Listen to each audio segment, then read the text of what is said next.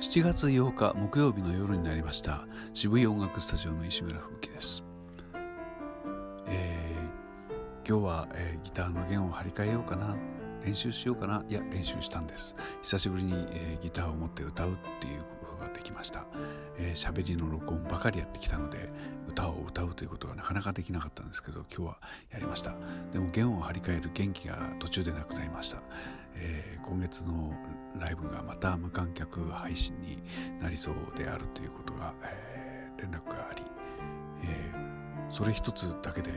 えー、もう弦を張り替える気力がなくなるっていうんですからまあ大したもんですよね、えー、声も心なしか元気がなくなるわけです。はい、えー、これをいかにしてまた盛り立てていこうかなというのが明日の課題になるかと思います、こんな調子ですがありがとうございました。